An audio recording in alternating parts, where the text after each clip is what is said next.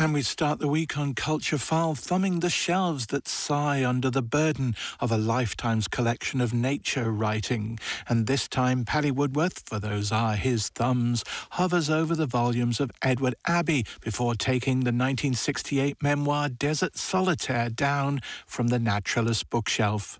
Language, Edward Abbey writes in his 1968 memoir Desert Solitaire, language makes a mighty loose net with which to go fishing for simple facts, when facts are infinite.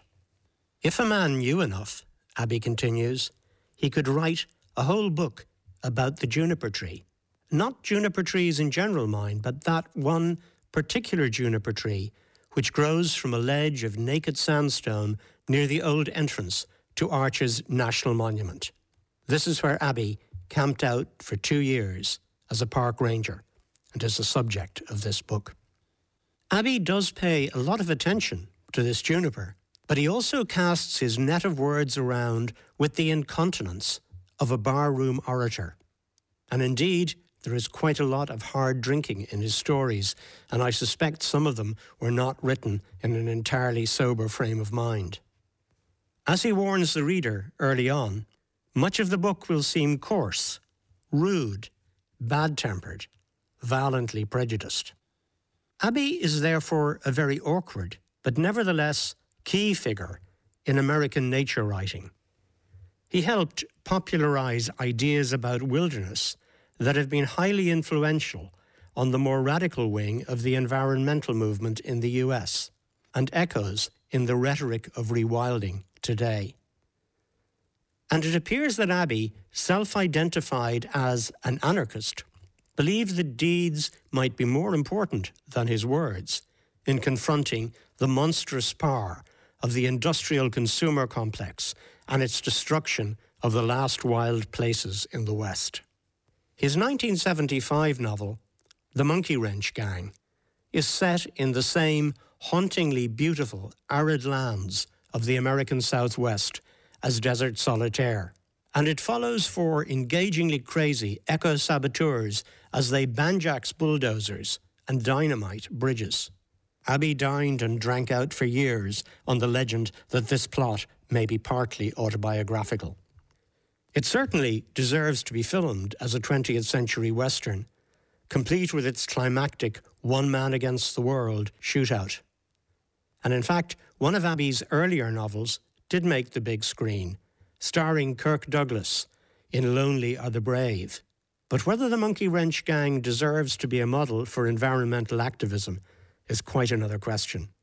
Abbey's anarchism owed very little to the libertarian communist philosophy, and a great deal to the rugged individual that drives the very capitalism he decries. And his writing is tainted with disturbingly offhand racist and sexist asides, though he often critiques them later.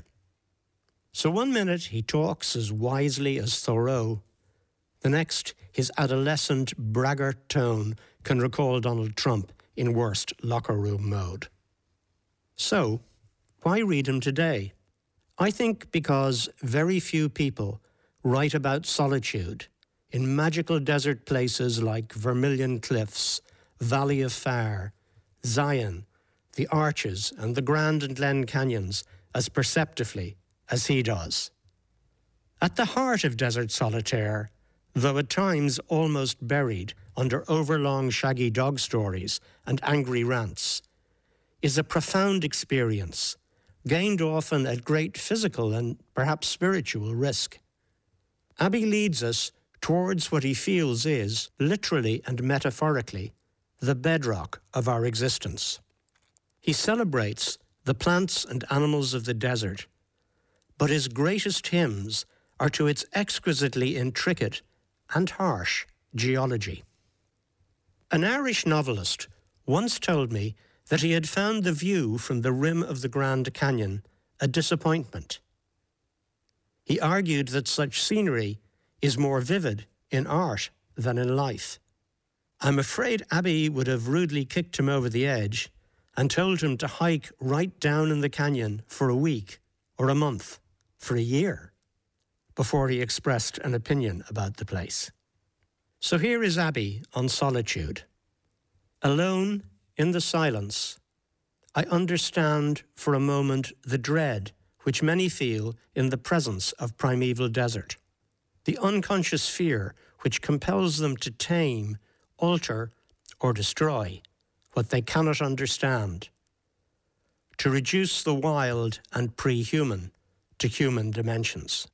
And he continues The air is clean, the rock cuts cruelly into flesh. Shatter the rock, and the odour of flint rises to your nostrils, bitter and sharp. Whirlwinds dance across the salt flats. A pillar of dust by day, the thorn bush breaks into flame at night. What does it mean? It means nothing. It is as it is, and it has no need for meaning. The desert lies beneath and soars beyond any possible human qualification, therefore sublime.